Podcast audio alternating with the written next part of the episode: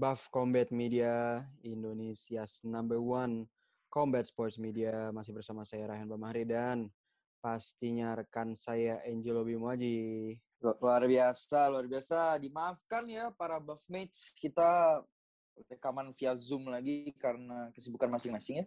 Biasa, kayak panitia kita semua. Betul, betul, betul, betul ya. Dan uh, sebelum kita mulai sesi podcast hari ini yang special request nih dari Buff Mates. Sekalian kita mau shout out dulu ke Isopro 23. Isopro 23 ada 23 grams of protein, 4.5 BCAA, zero fat, zero sugar, dan pastinya lactose free. Dan pantengin terus IG-nya at isopro23g untuk mendapatkan isopro kalian. Ya, sangat dan... berguna sekali untuk kalian yang habis vaksin, lagi side effect vaksinnya lagi banyak, atau kalian yang belum vaksin untuk mencegah COVID-19 memenuhi protein kalian sehari-hari dengan Isopro. Oh iya pastinya dong, karena emang itu untuk daya tahan tubuh juga Angelo ya, selain untuk meningkatkan masa otot ya. Betul, betul, betul. Dan itu tuh sangat penting banget gitu, karena uh, banyak orang kantor yang nggak sempat untuk makan siang uh, yang cukup, atau misalkan makannya kurang, bisa cuma beli isopro doang, bisa memenuhi proteinnya. Yoi lah. Bagi buat anak-anak latihan tuh seger banget lah intinya lah. Untuk minum isopro. Seger. Mm -mm. Mantap lah. En enak lagi. Iya, iya, iya, iya. Nah, hari ini special request nih podcastnya adalah pastinya tentang Charles Dubronx Oliveira nih. Gila, gila, gila. Keren. Yang baru minggu lalu ya, minggu lalu ya, Angelo ya. Minggu lalu. Minggu, minggu lalu. lalu memulai eranya di lightweight UFC nih. Setelah 10 tahun karirnya sudah ada di UFC. Nah, si hmm Oliveira nih nanti kita akan bahas lebih dalam pastinya juga dengan pertanyaan-pertanyaan yang sudah dilemparkan oleh Buff Mates melalui Q&A di story kita. Tapi awalnya gue mau intro dulu nih ya. Nah, si Oliveira nih manusia Brazil ya, seperti banyak atlet MMA UFC lainnya gitu. Yang background juga dari Brazil. Dan akhirnya sebenarnya sebelum kita lebih dalam lagi, akhirnya ada atlet Brazil lagi nih ya yang bertahta di di UFC nih atlet pria Brazil lah kalau misalkan kita bilang atlet UFC kan ada Amanda Nunes gitu ya. Mm -mm. Selain Figueiredo juga. Jadi ini mungkin menjadi comebacknya manusia-manusia Brazil ini nih ke UFC selain Figueiredo dan tentunya Charles Dubronx Oliveira ya.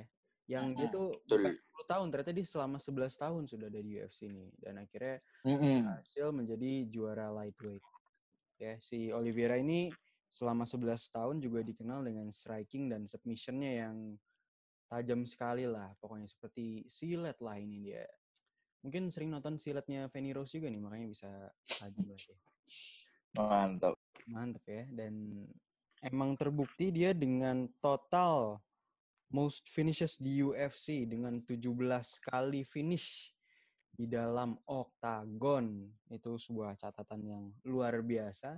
Dan apalagi nih, dia juga submissionnya banyak sekali dan dia tuh mulai naik akhir-akhir ini setelah melawan mengalahkan Tony Ferguson nih kalau menurut gua. Karena performance di situ juga walaupun menang dari decision ya di situ ya. Iya. Iya, menang melalui decision tapi menurut gue itu benar total dominasi dan sebelum-sebelumnya Tony Ferguson tuh jarang ada yang bisa mendominasi dia. Dan ini seorang anak baru dari Brazil, dari favela atau dari kampung Brazil, itu dia bisa berhasil mengalahkan Tony dengan dominasinya itu luar biasa. Tapi kalau dipikir-pikir ya, Rai, kesian juga dia ya, apa perjalanan dia di bertahun-tahun di UFC penuh dengan lika-liku ya dari tur dari kelas feeder kalau kata Mas Noto ya. Hmm. Dari kelas featherweight terus ke lightweight dan dia fight kayak orang nggak pernah ada yang peduli gitu. Terus kebetulan juga baru pas dia cat rambut langsung neck down terus lawan Tony Ferguson gitu. Bertahun-tahun dia di UFC hmm. akhirnya bisa mendapatkan sabuk itu salah satu cerita yang sangat menarik gitu ya. Apalagi dia backgroundnya yang orang bener-bener orang susah di favela gitu. Even pas zaman-zaman dia masih di UFC, uh, eh, perjalanannya juga masih susah gitu. Mm-hmm. Bener banget nih, karena ada dari Ed Gristar nih, ini dari Buffmate ya. Ed Gristar, dia bilang ngomongin asal dia bang, bagus untuk dijadikan motivasi katanya. Nah, nah itu pas banget tuh. Memang awal awalnya kan dia uh, berkarir di MMA Brazil ya. Apa tuh nama promosinya ya di MMA Brazil ya? Uh, yang kalau nggak salah Paulo Costa terus Figueiredo juga di situ yang punyanya Walid Ismail tuh gue lupa namanya. Hmm. Iya, dia mulai di situ juga udah mulai dengan submissionnya, kalau nggak salah submission dan finishesnya. Dan di situ dia beberapa tahun baru akhirnya pindah ke sempat ke mana dulu nggak sih sebelum ke UFC dia? Hmm, kayaknya mungkin kalau misalkan dia belum di sebelum di UFC mungkin di promosi-promosi kecilan. Tapi kayak feeling gue, saya ingat gue dia dari Brazil itu langsung ditarik karena si promosi itu emang terkenal untuk feeder talentnya Brazil untuk UFC gitu karena hmm. Jose Aldo di situ, Figueiredo di situ, Costa di situ. Jadi emang di situ even Anderson Silva seingat gue juga dimulai dari situ deh. Hmm, ya ya ya dan dia itu um, memang mungkin dulunya sering tarung jalanan juga kali ya di Brazil dengan environment yang dia ada di favela gitu atau kampungnya Brazil. Iyalah, namanya juga daerah Brazil itu kayak kayak lebih keras daripada Jakarta gitu kali ya. Iya betul betul. Jadi emang mungkin karena kalau kalian bisa Google nih sekarang favela itu tuh suatu area di Brazil yang benar-benar tempat kumuhnya dan itu dari antara satu rumah ke rumah lain benar-benar dempet-dempetan. Jadi kalau lu ada keributan itu ya udah kayak tawuran di Indonesia aja sama kayak kalau lu tinggal di ganggang dan rumah lu cuman bedanya satu meter satu senti satu senti gitu kan. Mm, terus begala juga gila juga di daerah sana. Iya. Kriminalitasnya tinggi lah di situ. Betul. Ya, kalian kalau misalkan penasaran selain di Google bisa juga nonton film Rio ya. Film Rio itu bisa juga menjadi inspirasi kalian. Karena si Oliver nonton bola. Ya? Nonton bola itu bisa menggambarkan iya. suasana favela ini juga ya di Rio dengan Tapi Rio sih paling mantap Rio. Mantap, Rio itu juga suasananya habis kalau kalian habis latihan gitu juga enak untuk ditonton gitu kan. Betul. Dan utamanya nih kalau kalian Google juga nih dia tuh mirip sama si dokter yang di Rio itu yang main burung. Tulio, Tulio. Tulio, dia mirip sama Tulio yang suka main burung itu di, di film animasi Rio ya. Main burung ya di. Yo, isu main burung. Nah, dan uh, langsung aja nih pastinya kan dia seorang ini ya manusia Brazil gitu. Pasti di Brazil tumbuh kembang dengan yang namanya Brazilian Jiu-Jitsu. Dan skill BJJ-nya itulah yang dia pakai sampai bisa nge-submit orang banyak juga ya di UFC maupun promosi lainnya. Nah, ini hmm. ada pertanyaan dari Muhammad Taufik. Muhammad Taufik bilang, um, untuk match yang terakhir tuh kan dia melawan Michael Chandler. Nah, dia bilang nih, Bang, BJJ for versus American Wrestling katanya. Nah, menurut gue nih akhir-akhir ini juga agak jadi terbagi dua nih di UFC antara BJJ dan American Wrestling di mana biasanya yang orang-orang Amerika itu biasanya benar-benar wrestling banget stylenya. Sedangkan di UFC juga banyak nih fighter-fighter dari Brazil ataupun luar Brazil yang mengadopsi gaya BJJ gitu. Nah, kalau menurut lo nih, apa keuntungan dari masing-masing bela diri ini? Uh, keuntungannya biasanya lebih ke style sih. Kalau misalkan lu uh, backgroundnya itu pegulat, apalagi American wrestler, itu dia biasanya lebih eksplosif karena emang diajarkan strength and conditioning itu kebanyakan eksplosif, kebanyakan endurance, dan kalau di wrestling itu yang dihitung biar lo tidak kena poin itu lo scrambling, lo nggak mau didorong, terus juga uh, untuk dapetin takedown dan untuk mendapatkan poin itu dengan cara scrambling dan baru bisa dapat takedown. Nah, sedangkan kalau lo ngomong Brazilian Jiu-Jitsu, itu mereka lebih ke ngambil momentum, ngambil kesabaran karena uh, jiu-jitsu itu kan olahraga untuk orang-orang lemah gitu loh. Kalau American wrestler itu kan olahraga emang untuk atlet, untuk sport. Jadi kalau jiu-jitsu itu lebih ke teknik, lebih ke momentum, lebih menunggu opportunity untuk lu ngepas lawan kalau di dalam kompetisi. Kalau kau untuk ngomong self defense itu beda lagi. Jadi perbedaannya sangat signifikan kalau menurut gue tidak ada yang dominan itu tergantung fighternya aja bisa nge-utilize stylenya mereka seperti apa. Hmm, ya ya ya ya. Nah kalau sekarang ngomongin style dari strikingnya sendiri nih, Oliveira kan juga, wah dia kalau menurut gue pribadi sih bener-bener lengkap sih dia BJJ-nya gokil, strikingnya jo gokil, dan style strikingnya dia ini kalau ground game kan oke okay lah BJJ gitu di MMA siapa sih yang nggak uh, punya ilmu BJJ gitu. Tapi mm -hmm. strikingnya sendiri kan si Oliveira ini menganut yang namanya shoot box nih. Nah itu mm -hmm. gimana tuh lo kalau shoot box itu? Uh, shoot box itu basically uh, kayak semacam kickboxing yang atau Muay Thai bisa dibilang. Di paling terkenal tuh yang bisa ngebedakan style antara Muay Thai dan kickboxing kick dan shoot the box itu salah satunya uh, Wanderlei Silva. Ya kebanyakan kalau shoot the box itu either pilihan lu kayak Wanderlei Silva yang kerjanya ngeblitz terus kayak Jessica Andrade tuh salah hmm. satu representatif shoot the box atau yang lebih teknikal Muay Thai banget kayak Figueiredo atau Anderson Silva yang lebih teknik kelihatannya Muay Thai tapi bukan Muay Thai. Kayak stance-nya agak kalau Muay Thai kan yang stance-nya kayak L gitu tapi kalau ini kayak stance hmm. seperti MMA karena emang sebenarnya shoot the box itu dibuat untuk olahraga mixed martial arts untuk pada masa itu uh, luta livre jadi makanya bentukan stance itu kayak gitu kayak apa uh, head movement kakinya agak wide sedikit ngeblitz atau head movement stay still counter tapi kicksnya kenceng dan pukulannya kenceng juga dan orang-orang shoot box tuh uh, terkenal tough ya kayak uh, coachnya Kings MMA itu Rafael Cordero tuh legend shoot box tuh dan mm -hmm.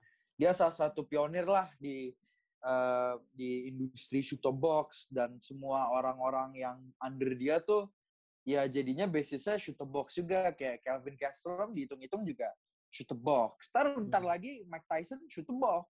Anjing, karena pelatihnya sama ya, Su ya? Iya, sekarang pelatihnya Rafael Cordero. Jadi bentar lagi apa Mike Tyson jadi Jose Aldo. Iya iya, tapi buat si Oliveira nih khususnya, menurut lo dia tuh uh, style shoot the boxnya kental banget atau udah ada beberapa campuran gitu? Uh, dia kental di boxing sih sebenarnya menurut gue. Boxing dia bagus banget dan biasanya begitu apa uh, pilihannya either kombinasi boxingnya bagus atau kicknya berbahaya kalau kalau kalau ngomong atlet Brazil sih selalu gitu kalau misalnya kicknya bahaya dibilang emang tadi jago main bola kalau kalau kalau kalau boxingnya bagus memang kerjanya latihan mulu ya gitu-gitu aja jawabannya sama semua Iya iya emang orang Brazil tuh luar biasa gitu karena mereka tahu kalau negara mereka tuh goblok gitu kan secara ekonomi atau secara hmm. apa pun gitu. Kalau yeah. ini agak agak keluar dari MMA sendiri ya. Kalau di Brazil tuh mereka sadar kalau negaranya goblok itu satu. Tapi mereka sadar wah alam gue nih bagus gitu. Jadi kenapa gue nggak naikin pariwisata gue gitu. Coba lu lihat tuh daerah Copacabana gitu-gitu kan bener-bener didorong untuk orang wisatawan ke sana kan. Betul. Mm-mm. Terus ada si Terus juga patung patung Yesus itu apa sebutannya? Iya. Nggak tahu pokoknya apa Christ gitu. Ah, iya si ya patung itulah gue lupa namanya. Mm-mm. Nah, itu kan uh, emang salah satu cara Brazil buat ngembangin negaranya ya. Dan iya. Atlet-atletnya juga sadar, uh selain gue um, mau maju negara nih kayaknya kagak bisa dah gitu kayaknya hopeless dah di sini udah gue jadi atlet hmm. aja tapi sekali jadi atlet tuh bener loh lu lihat bolanya lu lihat MMA gitu kan itu tuh mereka ketahuan bahwa emang mereka mau sayang gitu sama negara dan sayang sama diri sendiri. Mm -hmm. Kalau negara karena juga kalau sebelum lo ngetai negara kita emang kalau mis kalau misalkan gue bukan ngebela Indonesia cuman ini maksudnya gini uh, di Brazil itu misalkan lo udah udah mikir nih anjing gue jadi atlet cara gue keluar dari favela dari geng nih gitu. Itu salah satu poin yang valid gitu. Kedua di saat misalkan lu udah jadi atlet bagus nih udah jadi atlet profesional misalkan lu jadi Oliviera nih tapi kondisi lu masih di favela hmm. which means berarti lu masih punya drive untuk menjadi atlet yang terbaik untuk keluar dari country lu kalau hmm. misalkan hmm. di Indonesia kan penyakitnya biasanya lu jadi pemain bola di timnas ya udah langsung drop karena lu udah ngerasa enak di timnas itu menurut gue sih gitu kali ya setuju karena ada uh, bagi uh, buff mates yang suka nonton bola nih ada seorang coach Persipura namanya Jackson F Tiago gitu. Jadi dia tuh orang Brazil nih si Jackson F Tiago, tapi dia udah main di Liga hmm. Indonesia tuh dari tahun 90-an. Nah, dia bilang yang bedain orang Brazil sama orang Indonesia itu satu. Kalau orang Brazil itu mereka nggak cepet puas.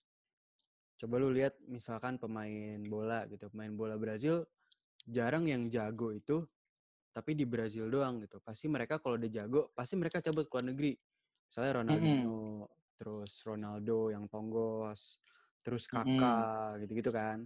Mm, nah, yeah. mereka tuh nggak uh, cepet puas lah gitu.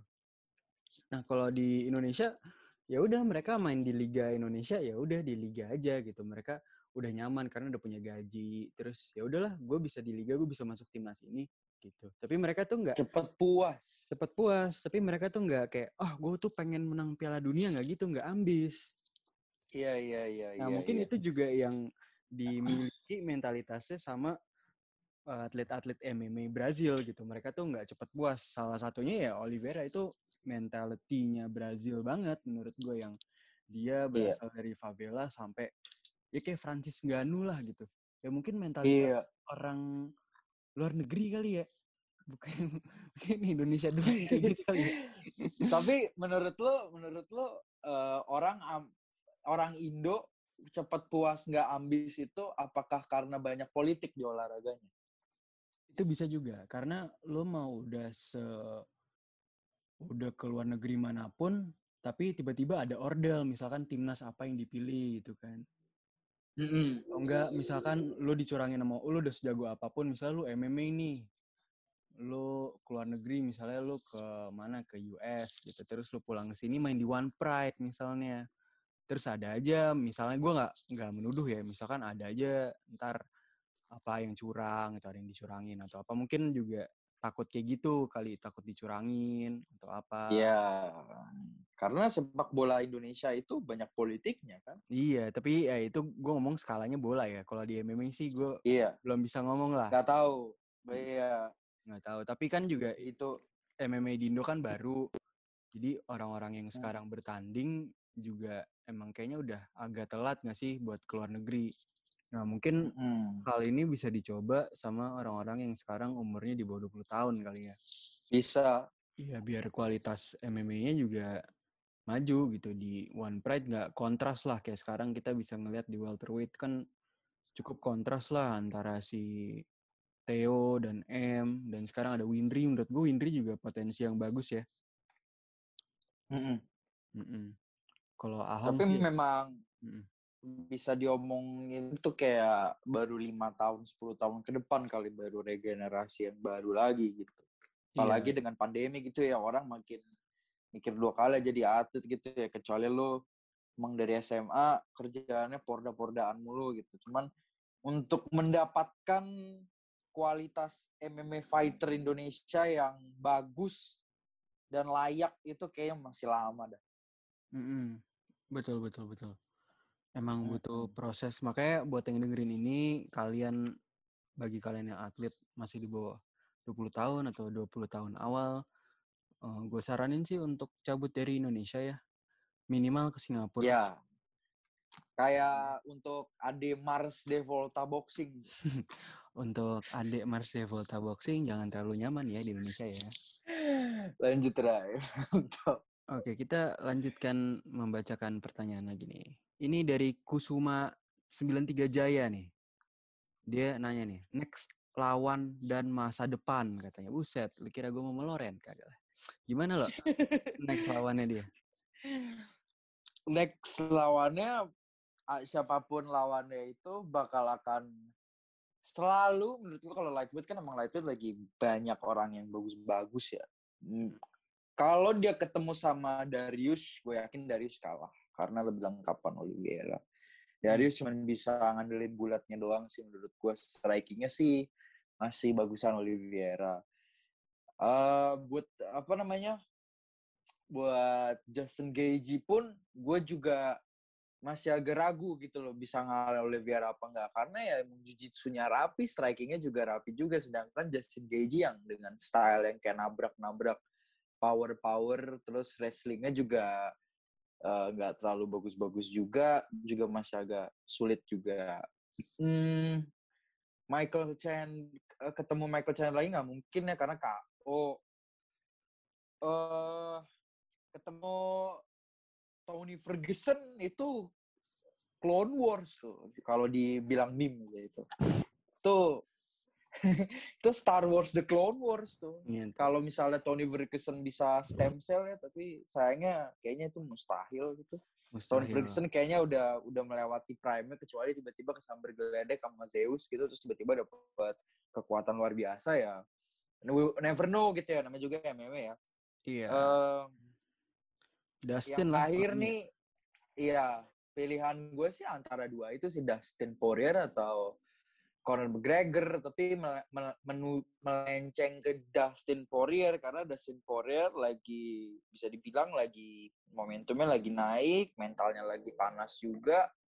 Uh, gua rasa dia bisa lawan McGregor kalau misalnya dia menang lawan McGregor nih benar-benar dia lagi di atas angin nih duit dia cukup fight pen, uh, fight dia yang diangan-angan juga udah kelar gitu ya orang banyak bilang yang trilogi dia juga udah kelar jadi bisa jadi storybook ending buat dia untuk ngalahin Oliveira mendapatkan sabuk lagi di luar Khabib tapi juga jiu-jitsunya Oliveira juga bagus juga Poirier wrestlingnya juga uh, bisa dibilang bagus bisa dibilang enggak tergantung tergantung se ini sih tergantung circumstance. Mungkin masalah tuh kalau udah ngomong wrestling itu mau dibilang bagus apa enggak semuanya tuh tergantung nasib gitu loh. Kalau take down defense-nya bagus ya racing kan gitu-gitu aja scrambling scrambling aja gitu.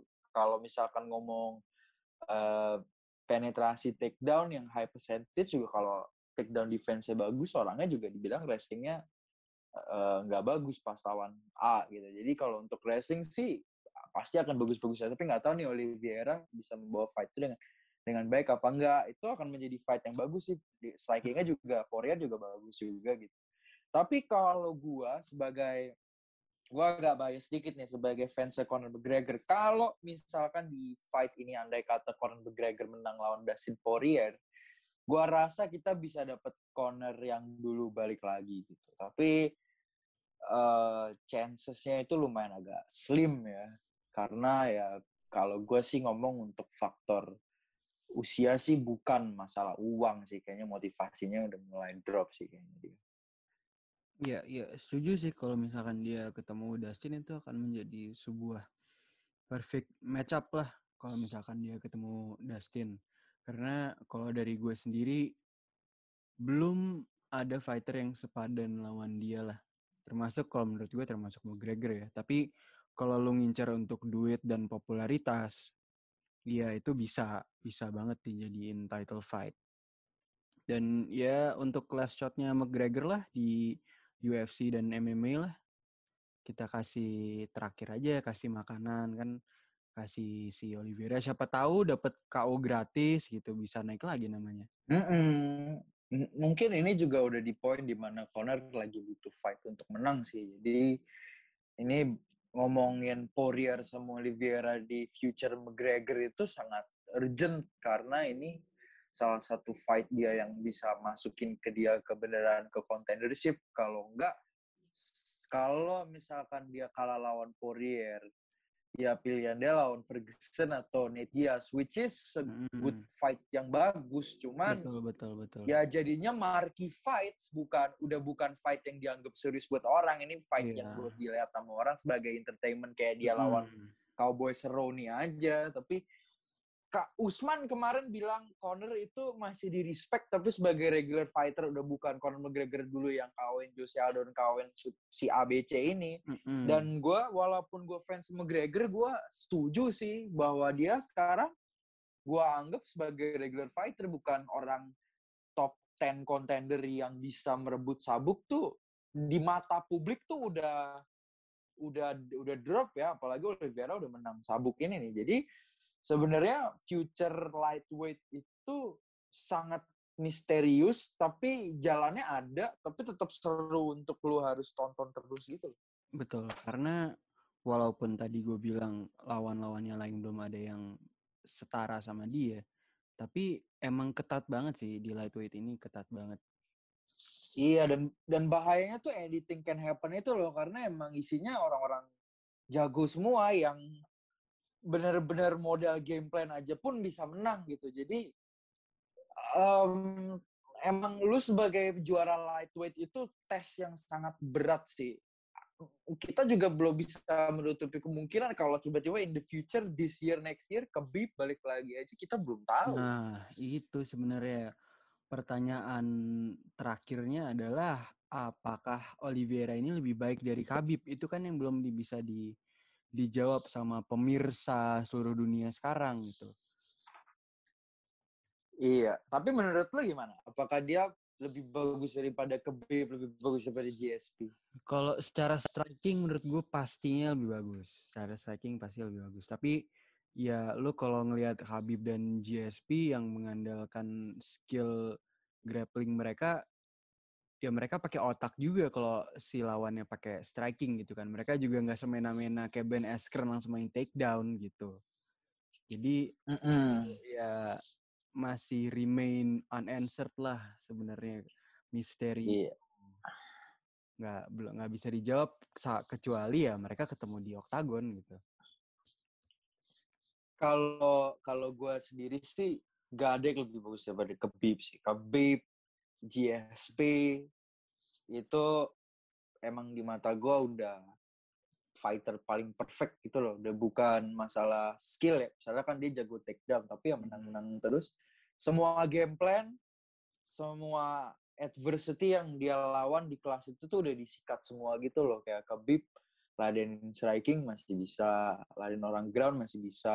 Apalagi kalau Oliveira pas lawan Chandler, hampir kalah gitu di ronde satu ya. Jadi hmm. menurut gue nggak sebagus itu sih. Kayak misalkan hmm. gue sempat mikir McGregor juga sebenarnya kalau misalnya lagi on fire atau Poirier gitu, kena pukulan kencang aja. Oliveira kan chinnya nggak bagus juga tuh pas lawan hmm. Chandler jatuh-jatuh hmm. juga gitu. Ya sebenarnya bahaya juga sih menurut gue ya dua orang itu sih. Even Justin Gage aja kalau nggak nggak hati-hati Refuka kan bahaya juga tuh. Jadi yeah. sebenarnya Cina lumayan agak ditested juga loh gitu. Saya kasihannya adalah Oliveira in the future gue yakin gak bakal dipromoin sebesar dipromoin kayak orang-orang kayak Chandler, orang-orang yang eh, kayak yang yang emang udah bisa di market di awal gitu loh. Yeah. Gue rasa dia akan jadi UFC lightweight champion yang gitu-gitu aja, yang basic gitu loh. Mm, ya karena emang kemampuannya tidak bisa berbahasa Inggris dengan baik dan benar. Itu juga salah satu disadvantage yang dimiliki sama Iya, si dan dia ada karakternya juga sih sebenarnya ya. Iya. Walaupun yeah. ceritanya ada tapi ya dia gitu either kalau misalnya mau fight diam-diam atau ya lempeng-lempeng aja gitu. Kebetulan juga kemarin data UFC pay-per-view juga ternyata nggak banyak yang tertarik untuk nonton Oliveira. Chandler versus Oliveira. Hmm. Gue nggak tahu ya itu apakah karena orang udah bokeh abisin beberapa pay-per-view tahun ini sampai Usman lawan Mas Vidal atau emang Chandler sama Oliveira sebenarnya orang ya nggak terlalu peduli. Eh, jawabannya memang karena kaum kaum streaming yang diincar oleh Bapak Dana Wite. Iya. eh, nah ini untuk mengenai si topik kita lagi nih. Tadi kan kita sempat ngomongin soal McGregor ya. Ngomongin soal McGregor yang juga pindah-pindah kelas sama kayak si Oliveira lah. Nah ini Mm -mm. ada dari teman kita nih, Abi Arsyah. Abi Arsyah. Dia bilang Oliveira lawan Max Holloway katanya. Nah, Hmm, not a good idea sih menurut. Hmm. Sebelum lu melanjutkan Kar- nih, gue sempat membuat analisa gombal nih di dalam pikiran gue. Menurut gue Mm-mm. tuh setiap fighter yang sudah memiliki berat ideal dan memiliki prestasi di kelasnya dan terus mereka mencoba untuk naik kelas kecuali beberapa beberapa fighter ya kayak misalkan DC gitu ya. Itu tuh kebanyakan nggak ber- nggak berhasil. Contoh McGregor. Mm-mm. Contoh kayak McGregor jadi hmm, bisa dibilang berkurang lah performanya. Terus Max Holloway, Max Holloway sempat naik kelas, terus hmm, kurs lah. Yang Hmm. terakhir Adesanya, Adesanya kan juga ya bisa dilihat sendiri lah kayak apa performance-nya. Mm-mm. Jadi ini kalau misalkan dia bilang Oliveira lawan Max Holloway, nah, kalau misalkan Holloway naik, menurut gua ya pasti goblok lah. Itu pasti didominasi lah sama Oliveira. Iya. Tapi mungkin Ingat gak lo Mm. Holloway lawan Poirier? Wah iya abis kan? Abis. Iya. Sedangkan sebaliknya Oliveira turun ke featherweight kayak mau mati. Jadi kayak Itu. Itu Ah, ah. dia. Jadi ya silakan lanjutkan analisa Anda, Bung. Hmm, gimana ya? Kalau menurut gua kalau udah untuk masalah kayak gitu, itu tergantung fighternya sih. Kayak lu nggak bisa maksain Max Holloway untuk main di lightweight. Kalau misalnya secara skill ada, tapi secara berat badan nggak ada gitu. Hmm. Bener bener gak sih? Iya. Terus kalau ya lihat aja kayak Adesanya lawan Blahovic itu kan bener-bener maksain banget gitu. Jadinya eh ke, eh, Adesanya jadi kayak ketahuan keberatan gitu dan kayaknya Mm. kalau lu naik kelas itu either lu emang eh, cut banyak atau emang lu emang layaknya di kelas itu gitu. Jadi mungkin kalau misalkan lu mau naik dari feather ke light itu kayaknya butuh setahun dua tahun untuk lu naikin masa otot lu untuk lu adjust speed dan pace lu di kelas itu deh baru lu berani. Tapi kalau misalkan lu sebagai juara lu naik turun naik turun juga nggak kayaknya nggak nggak bagus deh. Ujung-ujungnya ntar kayak McGregor naik turun naik turun welter light jadinya masa otot welternya stay di light jadinya tetap lelet-lelet aja walaupun udah di lightweight dan sekarang dia mau balik ke feather pun nggak bisa. Menurut gua McGregor itu sebenarnya kalau yang lain gue yang lain sih sebenarnya ini ya apa emang faktor cutting weight semuanya performa. Kalau masalah skillnya sih bagus-bagus aja kayak balik lagi tadi ke Holloway lawan Poirier itu sebenarnya Max Holloway ada skillnya cuman kalah masa sama Poirier. Oliveira di featherweight itu sebenarnya skillnya ada. Tapi ini aja sih apa Kopong. eh, berat badannya iya kopong juga. Nah kalau McGregor sebenarnya balik lagi nih gue bukannya emang fans ya Conor McGregor atau gue bias ya. Cuma menurut gue nih ya ini eh, menurut gue dia di dia kan mati-matian tuh di featherweight kan tapi masa ototnya tuh masa otot featherweight. Jadi kalau kalian lihat video-video sebelumnya pas dia trash talk sama Jose Aldo dia tuh emang udah kurus. Terus dia lawan Nate dia naikin masa otot. Terus eh, jadinya segitu masa ototnya sempat hilang lagi tuh pas dia balik lawan Eddie Alvarez. Nah setelah lawan Eddie Alvarez dia skip lawan Mayweather terus balik lagi ke welter nah itu kan dari dari dari lawan Mayweather terus hilang terus ke Cerrone ya pasti ngepumping masa otot ada kan Betul. Jadinya pas lawan Cerrone, powernya ada tapi lu mau spin kick, lu mau aktif, jadinya jadi berat, jadi energinya banyak buang, turun lagi dia ke siapa namanya ke kebib atau atau sebelum oh, lawan sebelum lawan Cerrone ke kebib dulu. Nah di kebib itu udah basian lah kalau gue bilang basian. Ke Cerrone naikin masa otot lagi lawan Poirier ototnya makin banyak jadi lelet. Plus kalau kalau McGregor itu juga skillnya ada tapi menurut gue udah terlalu banyak. Karena dia center of attention banyak analisis jadi gampang dilihat game plan-nya juga sih. paling paling paling contoh yang tidak baik lu naik turun naik turun kelas itu tuh sebenarnya Conor McGregor sih. Karena kayak nggak tahu dia mau di mana gitu loh. Padahal udah bagus di satu kelas. Di feather dia malah ke light walaupun kalau misalkan dia bosen lama-lama ke light ya contoh yang baik adalah Khabib Nurmagomedov gitu. dia di lightweight aja terus ngabisin dari A sampai Z habis itu ya udah pensiun pensiun aja. Maksudnya apa yang harus dibuktikan lagi? Balik lagi juga untuk Oliveira lawan Max Holloway menurut gue nggak usah sih ketemu even for revenge atau apa. Kalau emang emang udah sukses di kelas uh, di kelasnya sendiri menurut gue lu udah cukup di situ. Kejar aja orang yang ada di kelas itu dan menurut gue ya lu selesai di kelas itu ceritanya di kelas itu sebagai orang yang sukses daripada lu lompat kelas jadinya jadi banyak problem gitu loh hmm, kayak kayak momentumnya hilang lah. Di, betul kayak DC kayak DC gitu kan di light heavyweight kasihan aja sebenarnya dia hurdle tuh John Jones sebenarnya bukan kelas sih dia dia sebenarnya di light heavy sama di heavyweight bagus-bagus aja cuman beratnya dia kan di John Jones. Terus siapa lagi ya? Uh, kayak misalkan Gaslam di kelas tadi dia di welter. Welter nggak laku di middle akhirnya di di middle dapat dapat dapat pasnya gitu loh. Jadi sebenarnya harus kalau emang lu nggak bisa cut weight sebenarnya nggak usah dipaksain deh. Sebenarnya enaknya tuh di sistem one championship sih. Lu nggak usah lu nggak cut weight gitu loh istilahnya. Jadi orang udah pada tahu limitnya di mana dan jagonya di mana tuh di situ. Balik lagi ya Oliveira lawan Max menurut gue kena good idea sih. Menurut gue lu udah jadi champion lu stay di kelas lu aja, gak usah ngincer super fight banget deh kecuali emang make sense banget gitu. Betul, betul, betul. Jadi kalau menurut gue sih emang kayaknya untuk ke depannya Oliveira harus lawan pertama harus lawan Dustin dulu. Kalau memang dia berhasil ngelawan Dustin, mungkin nextnya bisa eh bisa kan jadi bisa si Islam kali ya, Islam Makashev. Nah, itu untuk pembuktian dia.